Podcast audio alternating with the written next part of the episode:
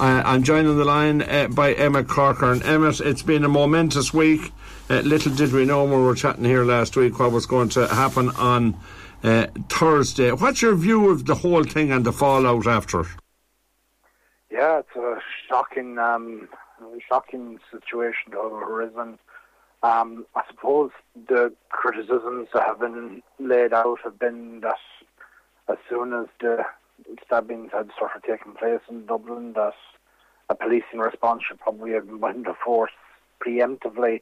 Um, and it's a little bit unfair to lay that firmly at the feet of An Garda Síochána in certain circumstances where these uh, gangs of thugs um, essentially seem to be pre-organised and ready to go out and cause mayhem at the drop of a hat. Yeah, I agree with you. I mean, and you know, we have seen over the years, and you'd see on social media from time to time, the lawlessness in certain parts of the city, whereby you know, Garda cars would be rammed by cars, and there doesn't seem to be any consequences for these people whatsoever. And there's a certain cohort there, but I think that I could be as wrong uh, that okay, the far right is mentioned and the far right is, is mentioned a lot, but I mean, there are a cohort of people out there and they're going to latch on to whatever is going on to cause mayhem.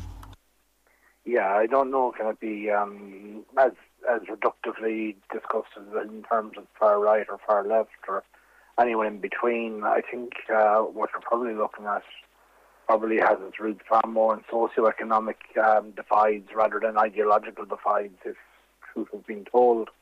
Um, and particularly in inner city areas where there's been inter- intergenerational poverty, intergenerational lack of education, um, you end up with a situation evolving where, you know, the consequences of breaking the social norms of law and order and uh, the like become almost like a badge of honor um, in yeah, yeah. socio-economic classes, um, and that's you know that's as much an indictment of the system and the society that we've allowed to develop as it is individuals involved. Absolutely, and I mean, uh, you know, uh, you and me and most people would say, well, there's only one language uh, that crowd understands. Get out the batons and give it to them, and never mind clogging up the courts with with people who are going to be released the following day anyway. But see, the thing about it is, in the area of social media, if anybody oversteps the mark, they'll be on social media and they'll be up in the courts, the same as the perpetrators. That's, that's right, um, and you know it's it's a staggering situation. To think that you know there isn't more clarity in relation to the operational procedures that should be put in place. Um, like we what we were witnessing last Thursday night and across social media and across the news um, was as one person put it to me, uh, it was like the purge, um, uh, referencing the anarchist uh, film where once uh, one night a year yeah. people are, are, there are no laws, um, and you know this is this is something that I suppose we have to be able to try and get out ahead of, and I suppose the only way to really see that being possible is if there's a more uh, information-led uh, methodology yeah, yeah. By, by police and organisations.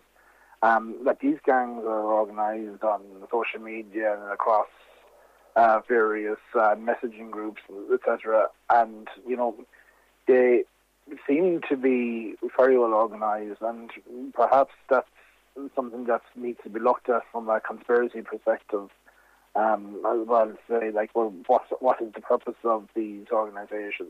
Like, are they are they organising to, with the explicit uh, intention of causing mayhem? And if that's mm-hmm. the case, well, then do they rise to the level of being criminal organisations?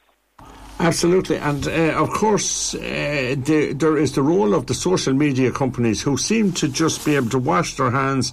Doesn't matter, you can say whatever you like, or uh, almost whatever you like on whatever social media platform you want, and you can get away with it. And that's, you know, I mean, they seem to be getting away scot free with this. Yeah, well, it's the mere conduit uh, defence um, that, you know, it, it just because you uh, build a a footpath and people decide to protest on it, you can't be held responsible for building the footpath. Yeah. That sort of analogy. Yeah, I know what you mean, yeah. Used, used to um, defend them. But the reality is that with artificial intelligence and um, algorithm monitoring, a lot more can be could be done um, to dampen, if not uh, eradicate, this kind of misinformation. And finally, Emmett, what do you think of the position of Helen McEntee and the position of uh, the Garda Commissioner? Should they stay where they are for the moment? Um, well, from Minister McEntee's perspective, look, um, it would be unreasonable, I suppose, to expect the minister to uh, be operationally responsible for something that happened uh, quite acutely and um, out, of, I suppose, without, without, without much in the line of warning. yeah. In terms of the Garda Commissioner's response position, again, could have been taken under control more quickly. Um, that's yet to be fleshed out yet at the moment. Um, I think it's probably uh, hasty to make a call one way or the other.